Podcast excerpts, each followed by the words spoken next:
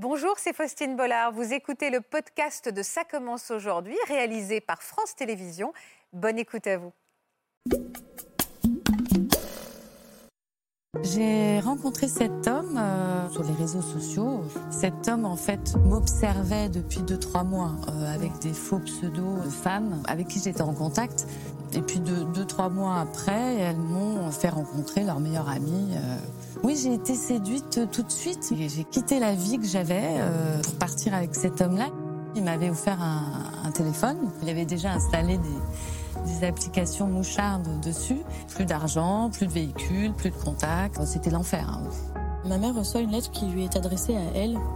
Et la lettre disait euh, Si tu veux revoir euh, ton mec en vie, tu nous rejoins à tel endroit dans le bois. Et euh, ma mère est partie avec bah, la police. Et ils l'ont trouvé tout seul dans le bois. Au commissariat, du coup, mon beau-père a avoué être l'auteur des lettres et l'auteur de son enlèvement. Apparemment, euh, il s'est dénoncé pour nous protéger. C'est une photo prise euh, du studio dans lequel on était, où la séquestration a commencé. Au début, quand on était dans le studio, on a commencé à... Il commençait à nous réveiller dans la nuit pour qu'on aille dormir dans la salle de bain. Il allait se battre euh, contre les, les méchants, quoi. Et en fait, il avait tellement installé cette peur que si lui ne revenait pas, nous, ils allaient nous enlever et puis je sais pas euh, comment on aurait fini.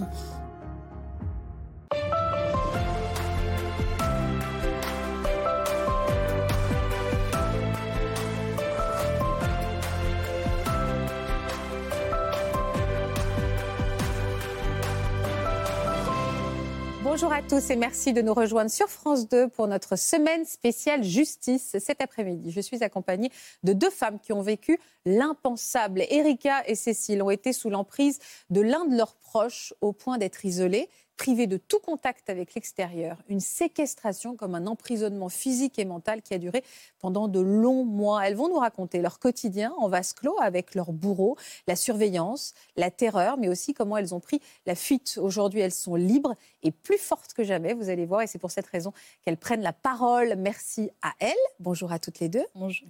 Et bienvenue à tous. Bonjour Erika. Bonjour Faustine. Et bonjour Cécile. Je vous présente Natacha Espier et Marc Gégère qui vont nous accompagner aujourd'hui. Je sais que vous avez besoin, un, de leur accompagnement et de leur douceur, mais également de leur décryptage. Euh, merci encore une fois pour votre confiance. Erika, ce que vous avez vécu, c'est vraiment, c'est vraiment un film. Qui était cet individu qui vous a fait vivre l'enfer? Mon beau-père.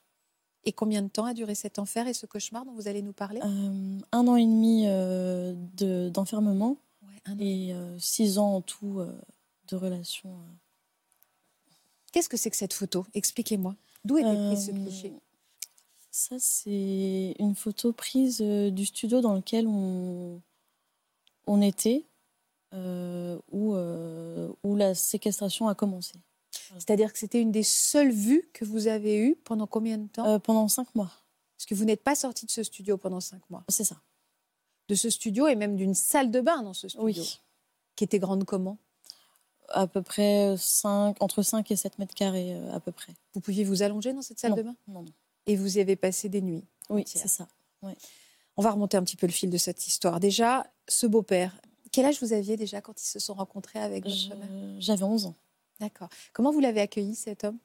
Euh, J'étais pas très... Euh, j'étais un peu réticente au début parce que... Bah, mes parents venaient de se séparer. Moi, j'avais vraiment l'image de mes parents vont faire leur vie ensemble. Et c'est vrai que j'ai un peu mal vécu au début. Euh. Comme une petite fille classique qui voit arriver un nouvel homme dans la vie de, sa mère. Quel genre d'homme c'était? Euh, Très discret, euh, très gentil, le cœur sur la main, vraiment adorable. Donc jusque-là, c'est vraiment une histoire de famille recomposée totalement traditionnelle. Oui. et une jeune fille de 11 ans qui voit arriver cet homme, voilà, sans plus de conséquences. À quel moment les premiers signes, en tout cas les, les choses ont commencé à se compliquer? Alors, euh, mon beau-père a eu une. Euh, il y a eu une, lettre sur le pare-brise de la voiture. Euh, qui, qui, lui était destinée. Et, à votre beau-père Oui, voilà. Qu'est-ce qu'elle disait, cette lettre? Elle disait Tu vois même pas que ta femme se retape son ex. Et du coup, bah, mon beau-père s'est mis à suivre ma mère dans son dos, du coup. Et jusqu'à ce que ma mère s'en rende compte Et après, ils ont eu une conversation où elle lui disait que c'était faux. euh. Donc après, ils sont passés à autre chose. D'accord. Et euh, par contre, les lettres, elles, elles, euh, elles étaient très, euh, très régulières. Parce qu'il y en a eu plusieurs, il y a commencé eu à avoir plusieurs, lettres. C'est ça. Et à chaque fois, elle disait quoi? Que votre mère continue à avoir des relations avec votre père? Non, en fait, c'était que des lettres d'insultes et de menaces de mort enfin, envers mon beau-père. Ah ouais. C'était toujours en- envers lui que s'adressaient les lettres. Votre mère comprenait ce qui se passait? Qui pouvait envoyer ces lettres de menaces et d'insultes? Tous les deux, on pensait que c'était bah, du coup mon, mon père biologique qui, qui était jaloux et qui voulait, euh, qui voulait lui faire peur pour le faire partir. Quoi. Vous êtes éloigné un peu de votre père? Pas à ce moment-là. D'accord. Alors de quelle manière les choses se sont aggravées, Erika? Euh, et bien du coup, euh, on a eu les, les voitures dégradées et en fait, on a commencé un peu à avoir un, un peu peur. Et du coup, ne- mon beau-père nous a dit que si c'est une mauvaise blague, ça s'arrêtera si on déménage. Mais par contre, si ça nous poursuit euh, à notre déménagement, c'est que c'est bien euh, mon père. Et du coup, on a déménagé, les lettres sont revenues et, euh, et après, c'est monté crescendo. Mon beau-père avait trouvé du travail en tant que bûcheron, Ouais. donc il travaillait seul dans un bois. Et donc un, un matin, euh, ma mère reçoit une lettre qui lui est adressée à elle. Et la lettre disait euh, que euh, si tu veux revoir ton mec en vie, tu nous rejoins à tel endroit dans le bois. Et vous avez prévenu quelqu'un? Vous avez prévenu la police? Alors en fait, il devait rentrer. Mon beau-père devait rentrer euh, à midi. Et euh, je lui ai dit, écoute, on attend midi. Si à midi il n'est pas là, oui, bah on Ça appellera la arrêtera à ce police. moment-là. ça veut ouais. dire que l'histoire est vraie, ça. peut-être. Ouais. Et entre, entre temps, on a, ma mère a eu un appel euh, en numéro inconnu et euh, elle a mis au haut-parleur. Et c'était un homme qui lui disait euh, Mais dépêche-toi de venir, je vais le tuer. Et au loin, on entendit gémir. Et mon beau-père nous criait Dépêche-toi de venir, j'ai un flingue sur la tempe, ils vont me tuer, ils vont me tuer. Et ça a raccroché. Donc là, oui, j'ai pris au sérieux par contre. Cauchemar. Et du coup, bah, de là, ma mère a appelé la police. Bien sûr. Euh, notre père aussi qui, qui est venu euh, bah, me chercher, ma sœur et moi. Et euh, ma mère est partie avec bah, la police. Dans les bois pour essayer de C'est ça. trouver, ouais. Et donc, trois brigades se sont déplacées, un hélicoptère. enfin, ils étaient vraiment partis sur un enlèvement, une Ah oui séquestration dans les bois. donc, voilà. Bon, nous, après, on a passé la journée avec notre père, donc je sais pas. Et alors, qu'est-ce qu'ils ont trouvé dans ces bois? Ils l'ont trouvé vraiment en danger? Et ils l'ont trouvé, je crois, sept heures après, tout seul dans le bois, Mais sans danger. Sans danger? Sans danger. Il faisait quoi? Rien. Apparemment, il était juste euh, tout seul. euh. Mais comment il, comment il a expliqué euh, les cris dans le téléphone quand il gémissait et qu'il disait Viens, flingue sur la tombe, tout ça? Eh bien, au commissariat, du coup, il a avoué être l'auteur des lettres et l'auteur de son enlèvement. Et donc, du coup, ma mère l'a quitté tout de suite. Elle lui a redemandé le double des clés. Bah, Évidemment. Et quel était le moteur de tout ça? Et Il bah, comment Les lettres, euh, le faux enlèvement? Alors, j'ai pas connaissance de ce qui a été dit euh, pendant l'interrogatoire, mais voilà, en tout cas, il a avoué être l'auteur des lettres. Et du coup, bah, après, notre mère nous a expliqué que c'était lui l'auteur. euh, donc, euh, moi, je lui en ai voulu, mais Bien sûr. Voilà. Et euh, les jours qui ont suivi, il a harcelé ma mère d'appels. Ouais. Et je lui disais surtout ne décroche pas. c'est un fou, c'est pas possible. Et euh, ma mère a fini par décrocher. Et je pense que voilà, c'est humain, elle voulait en savoir plus. Enfin, Ouais. donc euh, voilà. Donc il est venu à la maison pour euh, s'expliquer. Moi, j'ai pas voulu le voir, donc je suis restée dans ma chambre. Et euh, apparemment, euh, il s'est dénoncé pour nous protéger. Parce Ah, c'est ce qu'il a dit à votre mère Oui. Qu'il avait menti à la police? Voilà. Pourquoi? Pour vous, Pour nous pour vous protéger. protéger Oui. C'est-à-dire? Parce que euh, apparemment mon père envoyait des hommes de main euh, pour le, le tabasser, euh, lui faire la peau, etc. Et que si euh, dans le bois ils l'ont menacé, que si il, il avouait pas être l'auteur, il s'en prendrait à nous en fait. Donc ça serait pour vous protéger qu'il aurait Voilà. Elle elle l'a cru, votre mère? Oui. Et on y a toutes cru. Du coup, Bah ouais. Vous aviez quel âge à ce moment-là? Euh, je devais avoir 13 ans à peu près.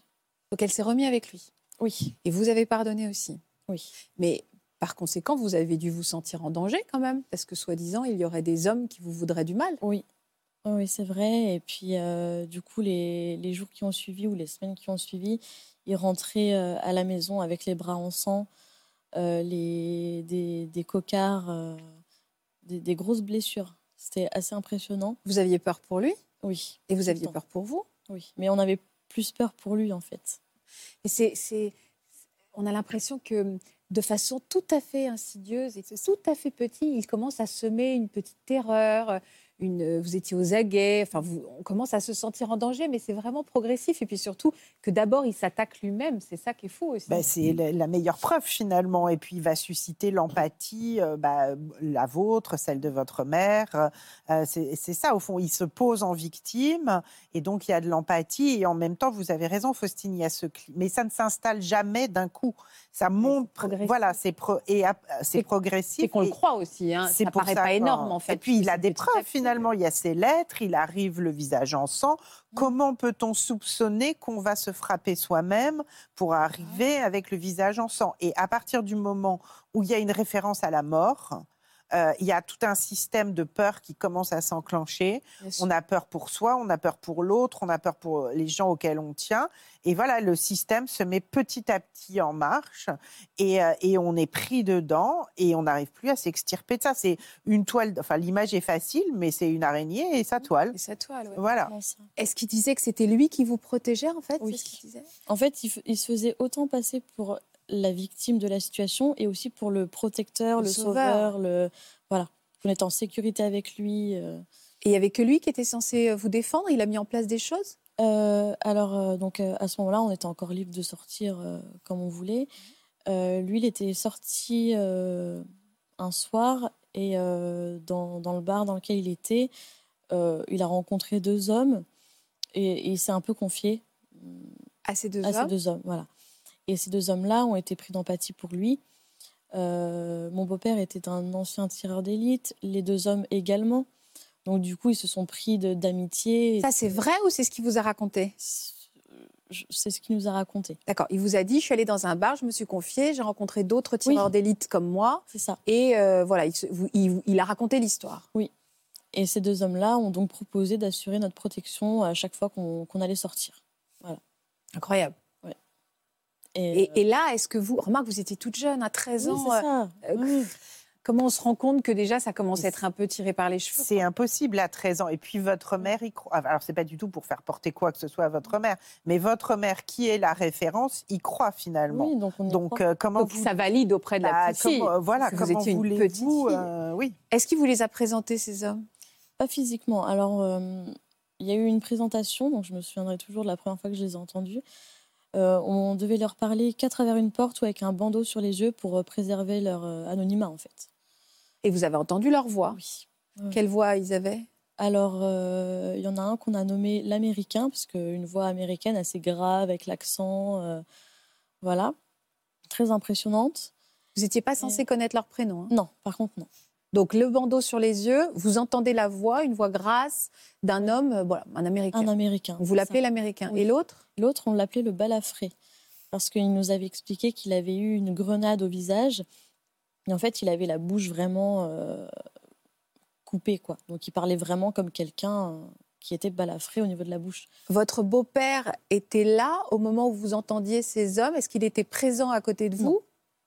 Donc vous entendiez à travers une porte ces deux hommes. Oui. Et votre beau-père n'était pas à côté de vous, donc euh, on ne sait pas où il était. Il était toujours soit à côté d'eux ou soit dans une pièce à côté. Enfin, il faisait euh, sa vie, euh, mais on était toujours seuls dans une pièce ou avec le, foulard sur les yeux à parler à l'américain ou le balafré, sans notre beau-père à côté. quoi. Par exemple, vous vous sentez en danger, comment vous faites pour les contacter? Alors du coup, l'américain avait instauré, alors je ne sais pas comment ça s'est passé, mais il a instauré une, sorte de puce euh, sur la tempe de mon beau-père. Et euh, mon beau-père avait donc un micro qu'il avait toujours dans sa poche. Et quand il ressentait une vibration dans sa tempe, c'est qu'il y avait un danger où il fallait euh, absolument qu'il aille voir l'Américain le balafré pour, pour un débrief, en fait. Et il parlait toujours avec son micro comme ça pour répondre. Enfin, c'était vraiment. C'est tellement gros ah qu'en fait, on y croit. On se dit que c'est impensable d'inventer ça. C'est pas possible. C'est pas possible. C'est pas possible. Non, mais moi, quand je le raconte, je me dis, mais comment c'est possible de croire à ça, justement? Mais si c'est possible, parce que euh, quand on, quand on est structuré j'aime pas dire ça, mais normalement, au fond, on ne peut pas comprendre qu'on puisse produire un tel mensonge. Ça, on, on, le dit souvent avec Marc, on ne peut pas se mettre à la place de ces gens parce qu'on n'est pas structuré euh, psychologiquement comme ça. Donc on ne va pas imaginer que c'est possible de produire une telle énormité. Donc on va y croire. C'était quoi l'étape d'après? Euh, Eh bien du coup, comme c'était euh, assez dangereux, enfin c'est ce qu'il nous disait, il a, il a voulu qu'on déménage. Pareil dans la ville d'à côté Non, on est parti à 800 km de, ah oui. de là où on était. Euh, et le pied à terre qu'on a eu, c'était un studio, du coup, avec euh, la vue qu'on a regardée à. Donc tout petit Tout petit, un 24 mètres carrés. Ah ouais. À 4. Et comme c'était euh, hors saison, bah, il n'y avait personne du coup. Ah il vous a complètement isolé physiquement. Hein. Mais là, vous vous sentiez en sécurité au moins Il vous a laissé sortir un peu? Alors au début, oui. On a, on a eu quoi Quelques semaines euh, où on s'est baladé, où, euh, on a découvert un petit peu les environnements, enfin les environs, pardon. Euh, voilà. Et en fait, très vite après, bah, on a commencé à rester sur la, sur la terrasse, à bronzer, à lire, à écouter la musique et lui passait son temps euh, avec ses jumelles à regarder les montagnes d'en face. Est-ce qu'il vous disait que peut-être euh, ils allaient arriver par la montagne ça. Et, il n'avait plus de nouvelles de cet Américain et de ce balafré? Ah si, ils nous ont suivis. Ils nous ont suivis. Bah alors, euh, Et vous les voyez pas? Non. Ils se cachaient pour vous protéger? Ça.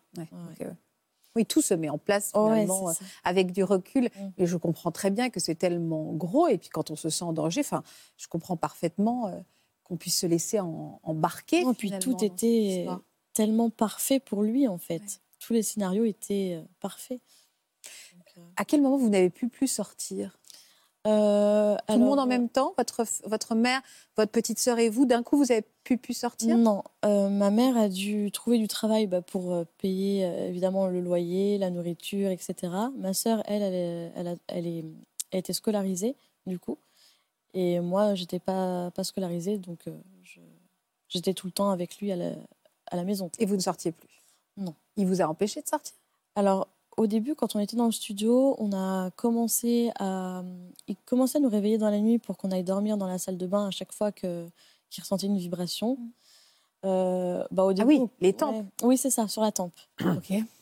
Et, euh, et, du coup, bon, on comprenait pas trop parce qu'on était semi-réveillés, semi-endormis, donc euh, on allait dans la salle de bain. Hein. Nous, on écoutait. Tous les quatre? Tous les trois? toutes les trois.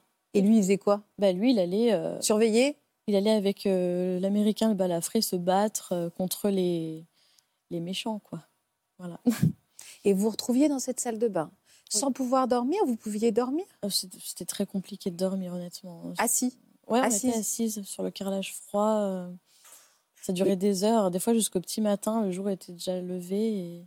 En fait, tant qu'il ne venait pas nous, nous dire de sortir, on ne sortait pas, en fait. Vous l'aimiez à ce moment-là, euh, ce beau-père? Vous disiez, qu'est-ce qu'il fait euh, Il fait tellement de choses pour nous protéger? Vous étiez dans cette Ah oui, on était très... Euh, on le chouchoutait, quoi. C'était vraiment... pour le, le remercier, vous étiez plein de gratitude. Il fallait prendre soin de lui, il fallait être là pour lui.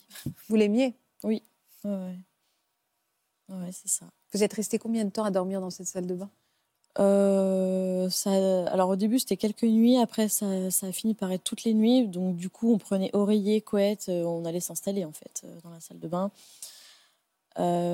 Jusqu'à une fois où, où c'était la première fois qu'il nous réveillait vraiment en panique. En général il nous réveillait tranquillement on va dire, et là il était vraiment en panique. Et on s'est enfermé dans la salle de bain et en fait le temps était terriblement long. Et on a entendu euh, la porte du studio s'ouvrir et il s'est pas annoncé. Parce que d'habitude, il nous appelle, il nous dit Bon, c'est bon, les filles, vous pouvez sortir. Et là, rien. Et on entendait euh, des, des, bruits de, pas avec euh, des chaussures compensées. Donc je pensais au début que c'était l'américain, parce que moi, je l'imaginais avec des Santiago, avec. voilà. Personne parlait et au loin, en fait, on entendait une personne gémir, comme si la personne était bâillonnée. Et en fait, il avait tellement installé cette peur que si lui ne revenait pas, nous, ils allaient nous enlever et puis je ne sais pas euh, comment on, aurait fini. Mais il y avait cette peur de se faire enlever par ces fameux gars et de finir je ne sais où. Il est terrorisé. Et, et cette nuit-là, du coup, quand j'ai entendu cette personne-là gémir, j'ai regardé ma mère et je me suis assise et j'ai dit bon bah on va pas revoir le jour, c'est fini. Pensiez que vous alliez mourir Ah oui clairement. Et, euh, et, ma mère, dans ce, dans ce moment-là, sa première réaction, ça a été d'ouvrir en fait la porte parce qu'elle voulait absolument bah, le, le, lui venir en aide. Et en fait, bah, moi, j'ai repoussé la porte, j'ai refermé, j'ai dit non, on ne sait pas ce qu'il y a derrière, on reste là. C'est trop dangereux. Ouais, c'est ça. Et... Vous étiez totalement conditionné à penser que votre vie était en danger. Hein. Ah oui. Et alors, ça s'est terminé comment cette, ces minutes d'angoisse? Eh ben, l'Américain s'est annoncé. Il a toqué à la porte, il s'est annoncé. Et nous, on était encore euh, traumatisés de, de la situation. Et il nous dit, bah voilà, euh, il est à terre, il est gravement blessé. Euh... Votre beau-père Ouais, c'est ça, pardon. Euh, et vous ouvrez pas la porte à ce moment-là Non, non, non. Il vous dit de pas ouvrir la porte? Oui, parce qu'on n'a pas, on n'a pas les yeux bandés ni quoi que ce soit, donc on lui parle à travers. Ah bah oui, forcément, parce que vous ne devez pas le reconnaître. C'est ça. Mais par contre, euh, il, il, vous dit que votre beau-père est blessé. Oui, c'est ça. Et donc il dit à ma mère de venir l'aider pour le porter et, et enfin voilà, l'aider, l'aider à le soigner. Et alors, vous l'avez aidé? Alors, du coup, euh, moi, je lui ai dit qu'il était hors de question que ma mère sorte de la salle de bain. Euh, enfin, pour moi, c'était pas possible qu'elle parte et que nous, on reste là, toute seule. Et en fait, il m'a promis, il m'a dit, tu peux me faire confiance. Et puis, il y avait cette aussi cette relation de confiance, parce que ça faisait des années qu'on les côtoyait, ces hommes-là, sans les avoir vus. Mais il y avait une confiance. Donc, du coup, j'ai laissé partir ma mère. Et euh, à ce moment-là, il y avait un miroir en face de moi. Et je me suis dit, il va passer donc son bras pour euh, guider ma mère. Et je me suis dit, mais je vais regarder, c'est humain de faire ça. Donc je me suis dit, bah, je, vais, je suis curieuse, je vais, je vais regarder. Et j'ai reconnu le, le, bras, le t-shirt, les grains de beauté de mon beau-père. Et vu qu'il faisait nuit, voilà, j'ai reconnu, j'en ai parlé à ma mère le lendemain, elle m'a cru. Mais après, il y a toujours, à chaque fois qu'on a un doute, il y a toujours quelque chose pour nous. Mais c'est-à-dire que elle, elle avait les yeux bandés? Alors, il lui a donné le foulard, elle s'est bandé les yeux et après, ils sont allés euh, bah, le, soigner. Mais alors, pour le soigner, elle, elle devait le voir, votre beau-père? Ben non, elle avait le, bandeau sur les yeux. Après, je ne sais pas ce qui s'est passé. Elle vous a pas raconté, votre euh, mère, de ce qui s'est passé, si elle a dû soigner un homme avec les yeux bandés bah, Oui, elle avait les, yeux bandés et elle devait, oui, euh, le soigner comme ça. Mais ce qui me paraît, enfin, ce que j'ai besoin, de, enfin, pardon, hein, oh, on essaie de comprendre parce que c'est incroyable ils existaient, ces hommes? C'était des complices ou ils n'existaient pas du tout? C'était, euh, ce que vous me dites, c'était le bras de mon beau-père. Vous pensez que c'était des voix qu'ils prenaient pour faire croire euh, que ces gens existaient et en fait c'était... Non, à ce moment-là, je, croyais vraiment qu'ils existaient. Et je me suis dit, bon, voilà, il faisait nuit, on était un peu sous le choc, etc. Je me suis dit, peut-être que j'ai mal vu, peut-être que voilà, j'ai gardé ça dans un coin de ma tête. Et puis, comme je vous dis, de toute façon, dès qu'on a le moindre doute, il y a toujours un truc pour nous ramener dans le. Et aujourd'hui, vous savez que ces hommes n'existaient pas. Ah oui, oui, oui. C'est comme une secte. Hein c'est une sorte d'embrigadement comme une secte. Il y a cette figure un peu charismatique qui est votre beau-père, qui est à la fois euh, victime et en même temps le héros vengeur. Et puis, bon, on a vu, il y a l'enfermement. Et puis, il y a aussi, il faut pas l'oublier, hein, on, ne dort pas la nuit. C'est la nuit aussi. Hein. donc, il y, a une sorte d'épuisement. On conditionne le corps aussi. Et on n'est plus en état de, plus tous les messages qu'on a, on n'est plus en état de comprendre et de réfléchir. Il y a vraiment quelque chose du, du même ordre que l'embrigadement d'une secte. La vie reprend son cours après? Bah, du coup, les, six mois de, location euh, touchent à sa fin, parce qu'après, il faut louer le studio euh, à des skieurs. Donc, euh, donc ma mère bah, a trouvé une petite maison encore, enfin, encore plus en retrait. plus isolée, voilà, c'est ça. Et autour de cette maison, donc il y avait la forêt, les montagnes. et bah ça a été très vite en fait. Euh, mon beau-père euh, nous disait voilà, on va vivre les volets fermés parce que euh, on va être espionné, on peut se faire tirer dessus. Donc du coup, on vivait les volets fermés. Et quel était le but Parce que dans tout ce que vous me racontez, le but était quoi? De vous, de vous garder sous sa coupe De vous faire du mal? Est-ce qu'il a fini par vous faire du mal? Oui. Moi, je commençais à avoir des doutes parce que j'ai aussi grandi. Euh, je comprenais pas pourquoi moi je vivais ça et pas, pas mes copines. Bon, j'avais plus trop de contact avec, euh, avec euh, mes copines, mais j'en avais marre en fait de cette situation. Je me, je me, disais, mais combien de temps ça va durer encore et comment ça va finir en fait? J'ai profité en fait que l'américain parle avec ma mère dans la salle de bain. Donc ma mère avait le bandeau sur les yeux et l'américain était dans la salle de bain. Donc je me suis dit, il n'y aura pas d'autre chance. Et mon beau-père, à ce moment-là, avait eu un accident, donc il était euh, dans le coma, allongé euh, dans, la, dans la chambre parentale. Et euh, je me suis dit, bon, si l'Américain existe, il est dans la salle de bain, et mon beau-père est allongé bah, dans le lit. Quoi. Bah, donc là, je vais vérifier. Voilà, c'est ça. Et donc, j'ai traversé le, la maison à quatre pattes. et j'ai ouvert la porte de la chambre, et là, mon sang s'est glacé, parce qu'il n'y avait personne dans la chambre. Et c'est là qu'en fait, j'ai, je me suis pris une claque dans, dans, la figure. Vous avez tout compris. C'est ça. Et du coup, bah, je suis retournée dans la chambre. Euh, j'ai laissé faire, en fait, parce que on ne sait pas comment la personne peut réagir si elle est prise à son propre jeu, si on lui dit mais arrête tes bêtises. Sûr, donc, peut devenir violent ça. encore plus. Sachant qu'il avait un poignard toujours sur lui. Donc euh, voilà, c'était un peu. Donc vous avez rien dit J'ai rien. Que vous ayez découvert cette supercherie? Non, non, non, j'ai rien dit. Et du coup, euh, bah après quelques jours, euh, il s'est réveillé du coma. Et il fallait qu'on aille le voir à tour de rôle pour lui parler, pour... Euh, changer les idées. Voilà, c'est ça, pour prendre soin de lui, etc. Et moi, je venais pas, en fait. J'avais complètement changé de comportement. J'étais plus à, ces petits soins. J'étais plus. il, a compris, il a compris que vous aviez compris Je pense. Je pense. Et, et du coup, bah, les jours qui ont suivi, euh, eh ben, il a abusé de moi, du coup, à plusieurs reprises. Et. Euh, il vous a puni je, Ouais, je pense. Je pense. Vous êtes courageuse, vous avez vraiment vécu l'enfer. Il y a toujours pire. Et du coup, ben, je voulais pas en parler de ça. Euh, à la base, je voulais le garder pour moi. Sauf que comme il se rapprochait de ma petite sœur, vous avez peur. je me suis dit non, là, impossible.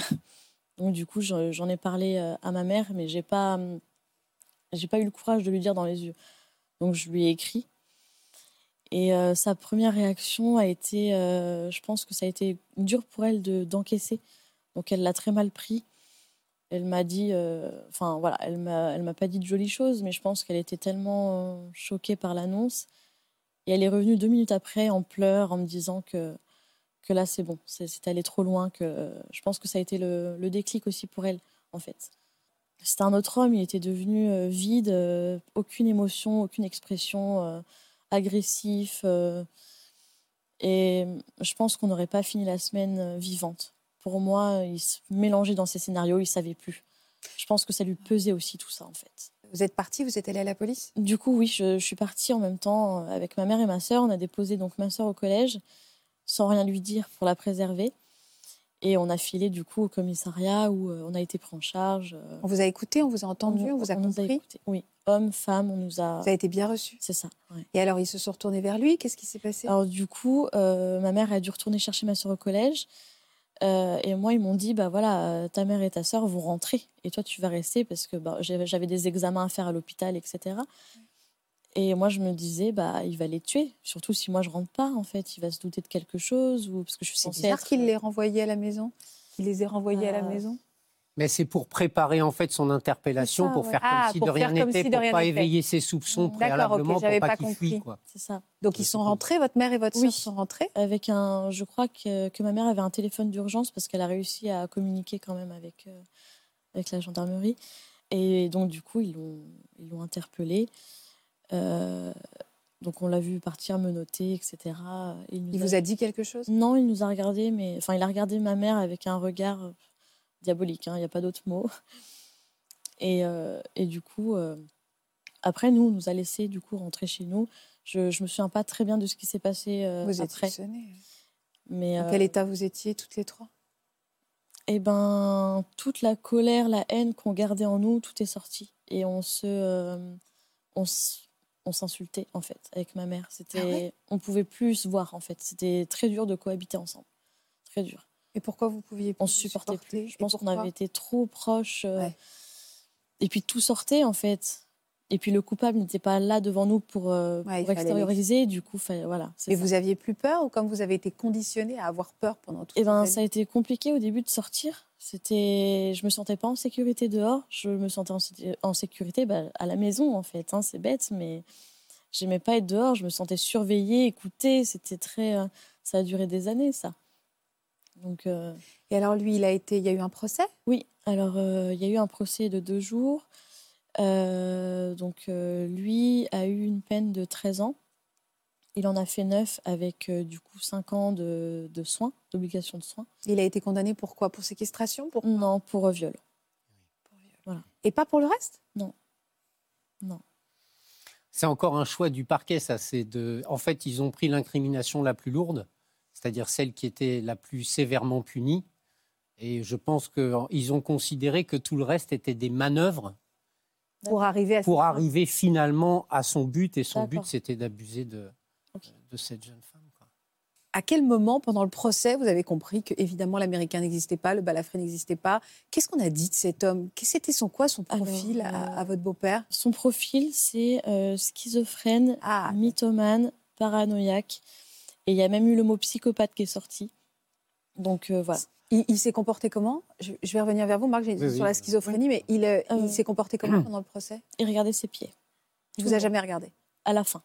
Quand il a entendu sa peine, il m'a regardé et là, en fait, j'ai eu envie de lui montrer que j'avais plus peur. du coup, je l'ai regardé jusqu'à ce qu'il baisse les yeux. Ce qu'il a fait. Et il a baissé les yeux.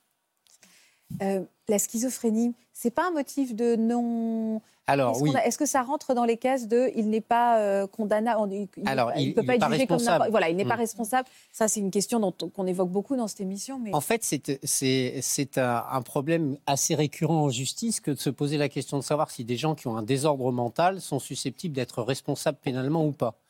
C'est pas la même, c'est pas la même chose. On peut être malade psychiatriquement mais avoir la conscience de ce qu'on fait. Or, ce que recherche l'expert psychiatre lorsqu'il expertise quelqu'un qui est accusé d'un crime, c'est de savoir si au moment où il commet ce crime, il est en pleine conscience, il sait parfaitement ce qu'il fait. Il y a eu d'autres exemples. Hein. Il y a eu euh, un célèbre médecin, qui a, enfin un célèbre personnage qui a. Roman oui, bah oui, bien sûr. Et en fait, on se rend compte que ces, ces personnalités-là construisent un décor, construisent un univers autour d'eux à partir du moment où cet univers est cassé, ils peuvent avoir des comportements extraordinairement dangereux. La preuve, euh, roman. Et puis là, euh, vous avez raison de vous dire, euh, si on n'avait pas été au commissariat à ce moment-là, comme il était démasqué, oui, c'est ça. il aurait très bien pu effectivement aller jusqu'au bout. Alors, pour revenir à votre question, des schizophrènes peuvent parfaitement, s'ils ne sont pas en phase de schizophrénie, être considérés comme responsables. Parce que le propre du schizophrène, c'est qu'il va avoir des moments de normalité et il va avoir des moments où il est dédoublé dans sa personnalité et où il va être quelqu'un d'autre. Mais ça ne se guérit pas, la schizophrénie. Ça se soigne. Ça se soigne. C'est-à-dire qu'il a été soigné pendant. Lui, il est resté en prison combien de temps? 9 ans. Il est sorti? Ça fait deux ans, oui. Et avec ce qu'on appelle un suivi socio-judiciaire, c'est-à-dire qu'une fois qu'il est euh, remis en liberté, il a des obligations impératives à respecter, notamment de soins, parce qu'en fait, le problème du schizophrène, comme d'autres maladies mentales, c'est que elles peuvent être traitées, il peut être normalisé en quelque sorte, mais s'il ne prend pas son traitement, c'est fini. Donc il y a une obligation de soins qui est punie en cas de, en cas de manquement par une peine d'emprisonnement qui est déjà prévue par la cour d'assises. Ça peut être deux ans, trois ans, etc. Donc euh, là, on était, je pense, dans ce cas de figure-là. Mais vous avez eu peur de le recroiser? Vous avez peur qu'il revienne vous retrouver? Bah, je, me suis préparée pendant ces neuf années en fait à le, à le, retrouver en fait. Et euh, bah, déjà, je crois le voir tous les jours, hein, peu importe où je vais. Euh, je, voilà, je reste sur mes gardes, j'ai pas le choix, je suis conditionnée comme ça en fait. Ah, ça, c'est la vigilance, ça c'est la vigilance accrue qui est inhérente à, l'expérience que vous avez traversée. je ne plus jamais de façon être comme avant. Je ne suis pas certain, mais en tout cas, il va falloir beaucoup de temps pour que vous arriviez finalement à vous apaiser c'est-à-dire à faire en sorte de ne pas considérer l'extérieur, comme on vous l'a dit, en plus à un âge où on apprend, où on se structure. Et c'est à cet âge-là où on vous a dit, attention, l'extérieur, c'est dangereux. Natacha oui, c'est ça, c'est ce que vous décrivez, c'est ce que Marc veut dire. Ça, c'est cette hypervigilance du, du stress post-traumatique. Je pense que c'est ça qui est. Évidemment, vous avez été conditionné, mais en même temps, il y a eu un tel traumatisme que vous avez peur qu'il revienne et que vous regardez absolument tout. Mais euh, alors, que vous reveniez comme avant, probablement pas, parce qu'on garde toujours des cicatrices. Mais ça ne veut pas dire qu'on n'en guérit pas. Avoir des cicatrices et ne pas en guérir, c'est pas la même chose. Et je pense que déjà, euh, moi, je suis très admirative parce que finalement, c'est vous qui êtes une jeune adolescente, qui avez vécu tout ça. hein, quand même, vous vous êtes structurée pendant tout ce temps-là, ce temps de l'adolescence et de la formation avec cet homme. Et c'est vous qui vous rendez compte de ce qui se passe, quand même.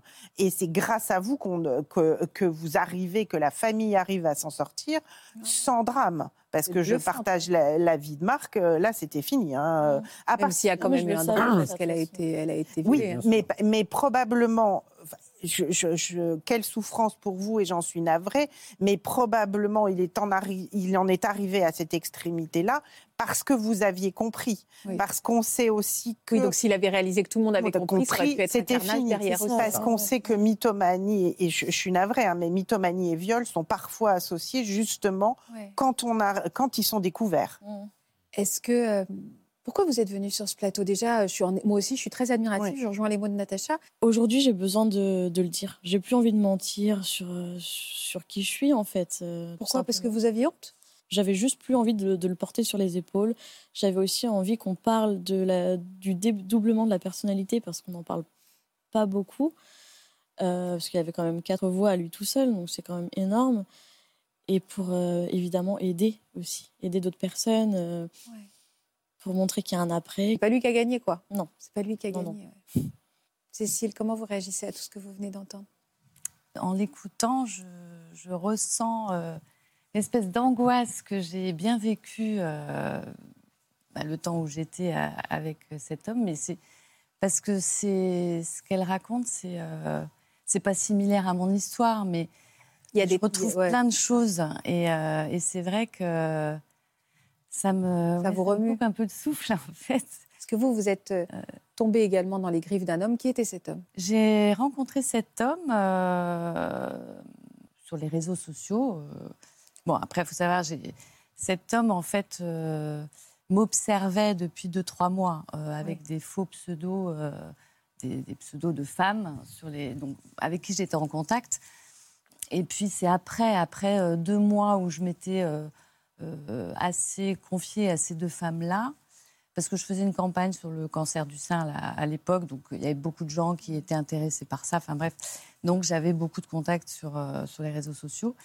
Et puis, euh, et puis deux, deux, trois mois après, elles m'ont fait rencontrer leur meilleure amie. euh, et Cet homme- comme ça, cet voilà, homme-là. cet homme. Euh, on, on va regarder quelques images pour comprendre où est-ce que vous en étiez de votre vie au moment où vous avez rencontré donc cet homme qui va devenir votre amant, celui qui va partager votre vie, mais également votre bourreau. On va comprendre pourquoi. Mais d'abord, ces images.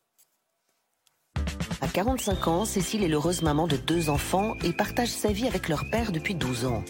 Côté professionnel, la jeune femme s'épanouit en tant que graphiste et a trouvé le parfait équilibre pour s'occuper de sa vie de famille tout en travaillant de chez elle. Douée et sensible, Cécile est également peintre et enchaîne les expositions afin de faire connaître ses talents. Mais depuis quelques mois, le climat familial est tendu et son couple bat de l'aile. Elle se ressource alors dans la peinture et fait une rencontre inattendue sur les réseaux sociaux. Une relation virtuelle qui va changer sa vie. Elle va être virtuelle pendant combien de temps, cette relation, Cécile? Oh bah, euh, pas longtemps après, euh, après que ces deux fameuses femmes euh, m'aient mis en... Qui n'existait pas, donc. Hein. Oui, parce que c'était lui, en fait, Ouais, c'est déjà. Euh, donc, on, non, on a discuté peut-être trois semaines, un mois, comme ça, euh, À distance. à distance. Et puis après, on s'est rencontrés. euh, on s'est rencontrés. Vous êtes très vite tombée amoureuse? Oui, j'ai été séduite tout de suite, mais je pense que j'étais déjà sous le charme et déjà, Avant, déjà ouais. séduite avant même de l'avoir rencontré, en fait. C'était quoi comme genre d'homme? Un, un- un bel homme qui avait du charisme, qui avait apparemment un passé professionnel et personnel qui était intéressant. Il, avait, il semblait avoir de la culture. euh, et puis on avait euh, les mêmes passions, les mêmes, les, mêmes choses nous attiraient. Enfin, il y avait plein de, de similitudes entre nous. C'est ce qui m'a séduit d'ailleurs. Et puis, euh, et puis c'est vrai qu'il est arrivé dans ma vie à un moment où j'avais besoin d'un homme qui me regarde, qui me trouve extraordinaire, qui me trouve belle, magnifique, qui me dise que j'avais un talent fou. euh, Enfin voilà. Et puis, Ouais, Tout ce euh, que vous aviez envie d'entendre au oui, moment où la fin de votre histoire euh, se dessinait. Vous l'avez quitté d'ailleurs, votre, le père de vos enfants, pour être avec lui? Oui, j'ai j'ai quitté la vie que j'avais pour, pour partir avec cet homme-là. vous avez foncé tête baissée dans cette nouvelle histoire. Complètement, oui. J'ai pris mes enfants, mes valises et je suis partie. Et vous avez commencé à déchanter au bout de combien de temps? Ben, J'ai déchanté très très vite, puisqu'au bout de 3-4 jours, j'avais déjà un couteau sous la gorge. Qu'est-ce qui s'est passé Pour quelle raison? Ben, Il s'est énervé pour une broutille, et puis, et puis là, il a, il a complètement changé de d'attitude et puis et puis je me suis retrouvée voilà avec des un couteau sous la gorge et, des menaces. Mais il s'est excusé tout de suite après. Enfin, vous lui avez pardonné cet acte Tout de suite après, non, parce que euh, il s'excuse jamais tout de suite après, mais euh, mais le lendemain, il était euh, il était euh, malheureux d'avoir dépassé les bornes. Il est puis, puis de nous. D'ailleurs. à chaque fois qu'il avait des, excès de, violence ou de, ou de comportement, le lendemain, il était toujours adorable. cest comme pour nous faire oublier son faux pas de la veille, quoi. Donc, euh, Qu'est-ce qu'un faux pas, ouais. Et puis vous, vous aviez tout quitté pour être avec lui. C'est difficile de s'avouer enfin, de s'avouer même à soi qu'on a fait une énorme erreur. c'est, Est-ce qu'il a commencé à vous isoler aussi? Ah bah, oui, rapidement, puisque déjà quand on s'était rencontrés dans, la vraie vie, il m'avait offert un, un téléphone. Euh, et puis euh, un téléphone euh, qui était déjà modifié. Enfin, il avait déjà installé des, applications mouchardes dessus. Et justement, une fois que j'étais partie, donc dans les deux trois jours après mon départ, il m'a fait changer de carte SIM, changer donc j'ai mis cette nouvelle carte SIM dans ce nouveau téléphone. Et euh, j'avais déjà plus du tout de contact euh, ah, avec, euh, mes amis, enfin les, gens avec. Parce que vous n'aviez plus les numéros? J'avais plus les numéros et le, les peu, peu de numéros que j'ai pu retrouver, qui étaient encore sur la carte SIM, enfin sur. J'ai pu retrouver, de toute façon, il les a effacés immédiatement. Mais ça vous avait pas dit, mais moi je veux pas me, me couper de toute ma famille, mes amis. Alors au début, je n'étais pas coupée de ma famille, je n'étais coupée que de mes amis. Je me rebellais au départ, j'ai dit, mais il n'est pas question, moi j'ai besoin d'être en rapport avec les gens, etc. Mais mais il me.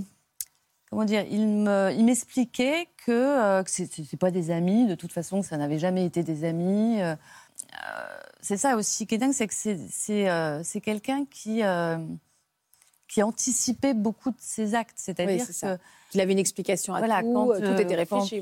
voilà, je ne comprenais pas qu'on me coupe de tout. il m'avait montré des échanges avec une de mes amies, justement des échanges écrits sur, sur un réseau social où cette amie en question euh, disait beaucoup de mal de moi. Dit, regarde, tes amis, tu vois, même, euh, même, elle, elle dit ça sur toi, il faut que tu fasses table rase de, toute façon de ton passé. Euh, dans ton passé, il n'y a que des gens qui te, qui te, qui te tiraient vers le bas, il faut que tu passes à autre chose, etc. Donc, ma famille, ça. J'ai été coupée de ma famille au bout de, de 4-5 mois. Au début, c'était les amis et ma présence sur les réseaux sociaux. Là, j'ai disparu totalement parce que j'ai quand même disparu euh, deux ans. Mais, mais vos amis à vous, ils n'ont pas cherché à, rentrer en contact avec vous? Bah, Soit dit, enfin, ils m'ont dit qu'ils ont essayé de me chercher, mais bon, euh, ça se limitait à, bah, tiens, plus, plus de téléphone, donc plus joignable. Ils ont appelé les gens qui me connaissaient, mais eux-mêmes n'avaient plus de nouvelles de moi. Hmm. Euh, ceux qui étaient plus proches de mon frère ou de ma mère, on, les ont contactés, mais, mais c'est vrai que quand.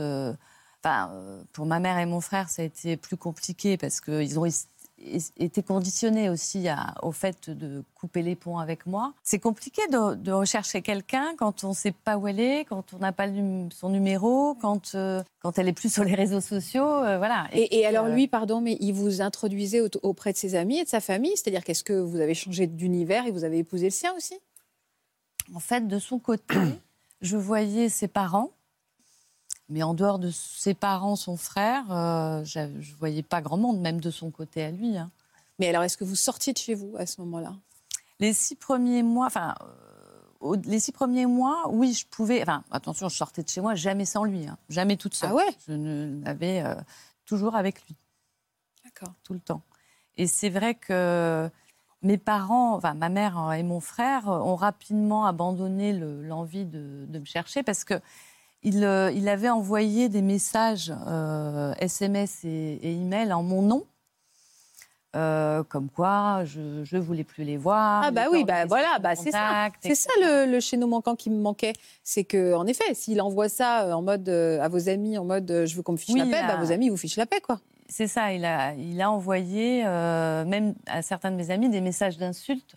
Une fois que j'ai été coupée de tout, mes, mon entourage proche à moi, euh, il m'a mis en contact avec euh, trois, de, euh, trois de ses amis, de ses connaissances. Donc, donc j'ai été en contact effectivement avec trois autres pourquoi personnes. Pour vous aérer Pour Il vous disait quoi?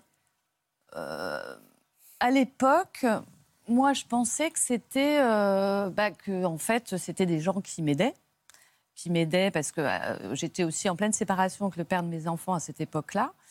Donc, euh, cet homme-là, plus ses amis en question, étaient là pour me, oui, m'apporter euh, des conseils, m'apporter une écoute, un soutien. Euh, vous les voyez, ces hommes? Vous les Enfin, ces hommes et ces femmes, vous avez pu les rencontrer? Non, j'étais en contact avec un homme et deux femmes. Donc, un homme et sa femme, et puis une autre. En fait, chaque, trois. J'ai du mal à en parler parce que je suis comme un peu euh, Erika, c'est-à-dire que c'est tellement. Euh, moi, j'ai compris en fait euh, toute cette machination une fois que j'étais sortie de tout ça. C'est-à-dire qu'en fait, vous êtes en train de me dire que ces gens n'existaient pas? J'ai découvert, oui, que c'était trois personnages fictifs. En fait, c'était lui. Comme les deux femmes des réseaux du départ. Mais on a l'impression, vous me dites, j'ai du mal à en parler. Vous n'êtes pas fier de vous, d'être tombé là-dedans, c'est ça? Parce que j'ai l'impression que vous êtes un peu mal à l'aise, comme si... Euh, oui, je suis mal à l'aise parce que euh, c'est des histoires tellement folles et tellement... À peine croyables que vous vous dites voilà. comment moi j'ai pu y croire. Oui, puis même avec le recul, je m'aperçois que c'est fou. C'est fou d'être tombé dans, dans, dans, de, tels, enfin, de tels scénarios, telles histoires complètement euh, rocambolesque, c'est ça. Mais encore une fois, il y a zéro jugement, c'est-à-dire que quand on vous écoute, en effet, ça paraît incroyable. Moi, je comprends parfaitement qu'on puisse se laisser euh, embrigader et finir par, par croire à ce qui paraît aujourd'hui incroyable. Oui, mais il faut voir le commencement aussi. Il arrive, il vous observe, il arrive à un moment où vous dites que vous étiez plutôt dans une zone de fragilité, et il arrive avec la réponse à cette fragilité. C'est-à-dire, en gros, ce qu'il vous dit, c'est je vais combler tous tes manques, tu es extraordinaire et, il vous donne à entendre ce que vous voulez entendre. Bah et donc ça, commence comme ça en fait, l'histoire commence comme ça et à partir de ce moment-là, et eh ben voilà, c'est enclenché. On est parti. On n'a pas parlé de vos enfants. Vous, vous pouviez continuer à les voir? Alors les six premiers mois, j'étais avec eux, c'est-à-dire que je suis partie avec mes enfants. Pourquoi vous dites les six premiers mois? C'est-à-dire qu'après vous avez changé de lieu? Après, euh, bah, les enfants étaient avec leur papa, euh, c'est la période de Noël. Mhm. Et puis on est parti euh, à 300 km euh, de là. Donc, euh, et puis une fois que j'étais à ces 300 km-là, je ne suis plus revenue. et vos enfants, ils sont venus avec vous? Alors mes enfants sont restés avec leur papa parce qu'en fait, arrivés au lieu, à l'endroit où, on était auparavant, que c'était une location, et puis ils sont arrivés après les vacances pour revenir avec moi et j'étais plus là. Et euh, ils ne savaient pas où j'étais. Euh, le père des enfants ne savait pas non plus où j'étais. Et personne ne savait où j'étais d'ailleurs. Donc là, vous étiez totalement isolé. Euh, totalement isolé, même de vos enfants. Quoi. Voilà. Et puis, bien sûr, après la séparation suivant son cours, j'ai perdu la garde de mes enfants puisque j'étais plus là. Donc forcément, le papa a obtenu leur garde et tant mieux avec leur recul. Quand les écoles ont été fermées, ça devait être mai-juin 2020, euh, ma fille a réclamé à me voir. Donc, euh, son père me l'a déposée. Et euh, finalement, ça a été mon seul lien avec l'extérieur, la présence de ma fille. Plus d'argent, plus de véhicules, plus de contacts. Complètement isolée. Et dans cette maison, il s'y passait quoi dans cette maison? Ah ben, L'intérieur, c'était l'enfer. Hein. C'est-à-dire C'est-à-dire? Ben, L'enfer, c'est-à-dire que du matin au soir, j'étais. il est je vivais dans la violence, l'agressivité et, euh, et, et, ou dans le conditionnement. C'est-à-dire que j'étais en fait euh, remuée, conditionnée, complètement euh, déstabilisée en permanence, que ce soit par lui ou par ces fameux trois personnages-là qui avaient chacun leur rôle. Et ce qui est incroyable, c'est pour ça que l'histoire d'Erika euh, m'a fait penser aussi à la mienne, parce que ces trois fameux personnages, qui sont bien sûr des personnages fictifs, avaient tous des personnalités différentes, euh, un discours, une façon d'écrire euh, différente. Ouais, il était très fort, quoi. Euh, voilà, on aurait vraiment pu, quand on lit les échanges, d'ailleurs par SMS, on n'a vraiment pas le sentiment que c'est la même personne. On a vraiment le sentiment que c'est des, des, gens différents. Il les faisait entrer dans notre vie. Des fois, il organisait des rencontres qui, bien sûr, ne se faisaient jamais parce que comme il n'existait pas, ça ne pouvait pas se faire. Mais il organisait des rencontres, il organisait, euh, il, discutait avec eux aussi. Et il m'envoyait les copies d'écran de discussions avec eux. En fait, euh, c'est terrible parce que on, et on a vraiment doués, quoi. Oui, oui, on a parlé de psychopathie tout à l'heure, mais c'est aussi ça, les traits des psychopathes. Alors, sans qualifier cet homme, mais les traits des psychopathes, c'est aussi que les choses sont extrêmement bien calculées et il y a un plan. Euh, et, on va respecter ce plan. Tout est, et tout est bien calibré, si je puis dire, pour que la personne euh, tombe et s'engouffre. Et vous, vous, vous, avez, vous avez cherché à, à vous enfuir, à, à, contacter quelqu'un, à faire en sorte que... Le, le souci, c'est que, bon, déjà, cet homme m'avait convaincu que de toute façon, si je me sauvais, personne ne m'aiderait, que personne ne me tendrait la main parce que, euh, parce que de toute façon, euh, mes proches me détestaient et euh, limite, parce que. Enfin, ce qui est. Ce qui est en fait, je vais vous expliquer, c'est un de ces personnages fictifs était soi-disant un, ancien directeur des services généraux. Donc, il avait alors, moi, j'ai su après que sur, mon téléphone, il y avait des applications mouchardes. Mais à l'époque, je ne le savais pas. Et c'est ce fameux Thierry, qui était un personnage euh, qui avait en fait la main sur tout. Il pouvait voir tout ce qui se passait sur mon téléphone, parce que étant euh, grand patron des, renseignements généraux, il avait euh, les, contacts pour avoir l'écoute sur mon téléphone et la vue sur mon téléphone et sur les téléphones de, de ma mère, de mon frère. Il était d'ailleurs, ma mère et mon frère étaient sur écoute à l'époque tout ça, c'est bien sûr, euh, c'est une histoire. Mais donc, euh, nous, on est, on est dans ce, dans ce conditionnement-là. Comment vous avez fait pour vous évader de ce cauchemar? Là où je, reviens sur la scénarisation, c'est qu'il entretient une espèce de terreur au quotidien. Lui-même, ou quand il fait entrer ces personnages fictifs qui viennent aussi participer à cette participer terreur. À, à la terreur qu'il met en place et puis participer au lavage de cerveau, parce que c'est un lavage de cerveau 24 heures sur 24. C'est-à-dire que moi, quand je ne l'avais pas sur le dos, c'était euh, l'un de ces trois personnages. Où oui, vous n'étiez jamais. temps, euh, ça, c'est une clé, ça, ne pas laisser souffler euh, la personne pour pouvoir l'en ah on n'a pas de répit dans le conditionnement. Surtout, faire en sorte que vous ne pensiez jamais, ah, que vous n'ayez jamais le temps de penser, de vous poser, de réfléchir et de regarder la situation. Il faut qu'il y ait toujours un événement supplémentaire pour empêcher oui, mais voilà, cette, réflexion. C'est exactement ça. Je pense qu'il nous empêche d'avoir un peu de lucidité, de réfléchir, parce que si on réfléchit, on va réagir. Et donc, comme il ne faut pas réagir, on nous, on nous casse en permanence, que ce soit par des insultes, par la violence ou par euh, la machination, les, choses qu'il scénarise. Parce que quand, euh, comme disait Erika, on se sent surveillé. Par, exemple, moi, il, simulait des choses. Par exemple, il, il s'absentait, il me dit je vais faire des courses. En fait, il partait pas du tout faire des courses. Il se cachait derrière une fenêtre ou derrière un endroit où il pouvait m'observer. Et puis, il m'appelait au bout de 15-20 minutes. Euh, et puis, il me disait euh, bah, écoute, je suis au supermarché, je trouve pas telle, telle chose ou telle autre. Et puis, euh, il me dit mais qu'est-ce que tu faisais Pourquoi tu fouillais dans tel tiroir Et pourquoi tu fouilles Qu'est-ce que tu prépares Qu'est-ce que tu t'as mis dans ton sac Je t'ai vu écrire quelque chose que tu as mis dans ton sac c'est quoi tu, tu prépares quoi Tu vas me trahir En plus, il culpabilise. Enfin, il, a toujours, il est toujours dans un espèce de, de peur qu'on le trahisse, qu'on le. Qu'on. Euh, qu'on divulgue quelque chose qui le mette en danger lui. Enfin, en fait, les, les, rôles sont inversés, mais donc il y avait des caméras. Donc moi, j'avais l'impression que j'étais filmée. Enfin, je me croyais filmée.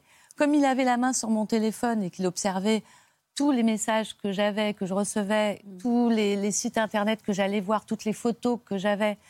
Euh, donc, il, il surveillait mon téléphone et en même temps, il, crédibilisait tout ça par des, appels comme celui-ci. Oui, je comprends. Donc là, j'avais l'impression d'être épiée tout le temps, donc je ne pouvais pas fuir. Comment vous vous êtes évadée? Comment vous avez réussi? Je me suis dit, il va me tuer. Donc aujourd'hui, il faut que j'essaye de, rassembler des éléments qui prouvent que je ne me suis pas suicidée ou que j'ai pas... Euh, en fait, j'avais besoin de, rassembler des preuves sur, euh, sur une clé USB raconter toute l'histoire. Alors, euh, oui, voilà. C'est-à-dire que dès qu'il s'absentait, j'ouvrais je, mon ordinateur, je mettais ma clé USB, puis j'allais très très vite parce que je savais que j'avais mon téléphone qui était épié. Euh, donc, euh, j'ouvrais l'ordinateur et sur cette clé, sur un, je racontais en fait comme un journal intime tout ce que tout ce qui m'arrivait, tout ce qui m'avait fait, que fait, toutes les choses que j'avais découvertes, tous les doutes que j'avais, toutes les violences que j'avais subies. Et donc je racontais tout ça et en même temps tout, toutes les choses que j'avais découvertes au bout d'un moment, parce que mes comptes, j'ai fini par voir qu'ils les avaient vidés, euh, j'ai découvert certaines choses. Mm. Et j'ai découvert certains mensonges aussi au fur et à mesure. Donc tout ça, je l'ai écrit. Et puis certaines copies d'écran, euh, les insultes, les menaces qu'il m'envoyait par SMS, que ce soit lui ou ses personnages fictifs. Cette clé, ça paraît idiot, mais je la, je la gardais euh, nuit et jour dans ma chaussette, c'est-à-dire qu'elle ne me quittait pas, parce que je voulais surtout pas qu'il tombe dessus. Euh, et, donc, pendant 4-5 mois, j'ai écrit des choses sur cette clé, euh, enfin, tout ce que je pouvais. Et quand ma fille est venue me voir, je lui ai confié cette clé en disant euh, bah, S'il m'arrive quelque chose, tu donnes cette clé à ton papa, en fait. Et son père a envoyé le contenu de cette clé à mon frère, qui, bien sûr, a, été à la gendarmerie tout de suite. et puis. et c'est là qu'ils sont arrivés vous libérer, les gendarmes? bah, Ils ne m'ont pas libéré tout de suite parce qu'il fallait avoir, euh, parce que je pense que c'est la même chose, euh, la PSIG qui est venue, euh, en fait. C'est quoi la PSIG C'est une, c'est une troupe qui est à la, c'est des gendarmes. Ils, ce ne sont pas des gendarmes de base, ce ne sont pas les brigades territoriales, c'est pas le GIGN, mais c'est juste en dessous du GIGN. C'est des pelotons d'intervention dont on se sert soit pour les maintiens de l'ordre, soit pour des arrestations dont on sait qu'elles risquent de se passer mal ou qu'il y a un danger potentiel important. Donc ça, il a fallu euh, une journée en fait pour que le parquet puisse euh, déléguer cette brigade.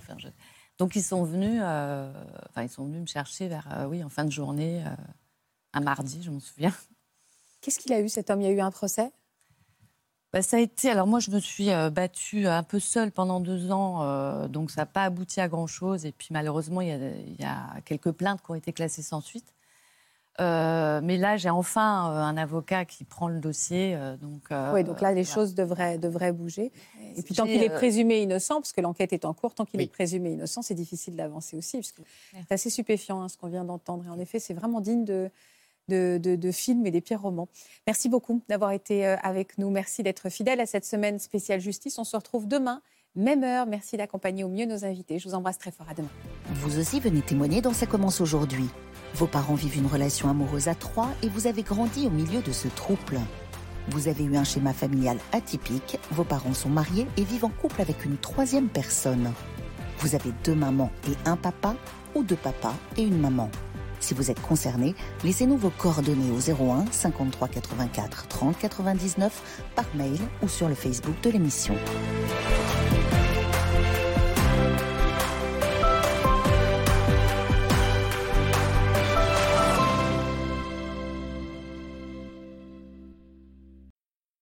Voilà, j'espère que ce podcast de Ça commence aujourd'hui vous a plu. Si c'est le cas, n'hésitez pas à vous abonner. Vous pouvez également retrouver l'intégralité de nos émissions sur France.tv.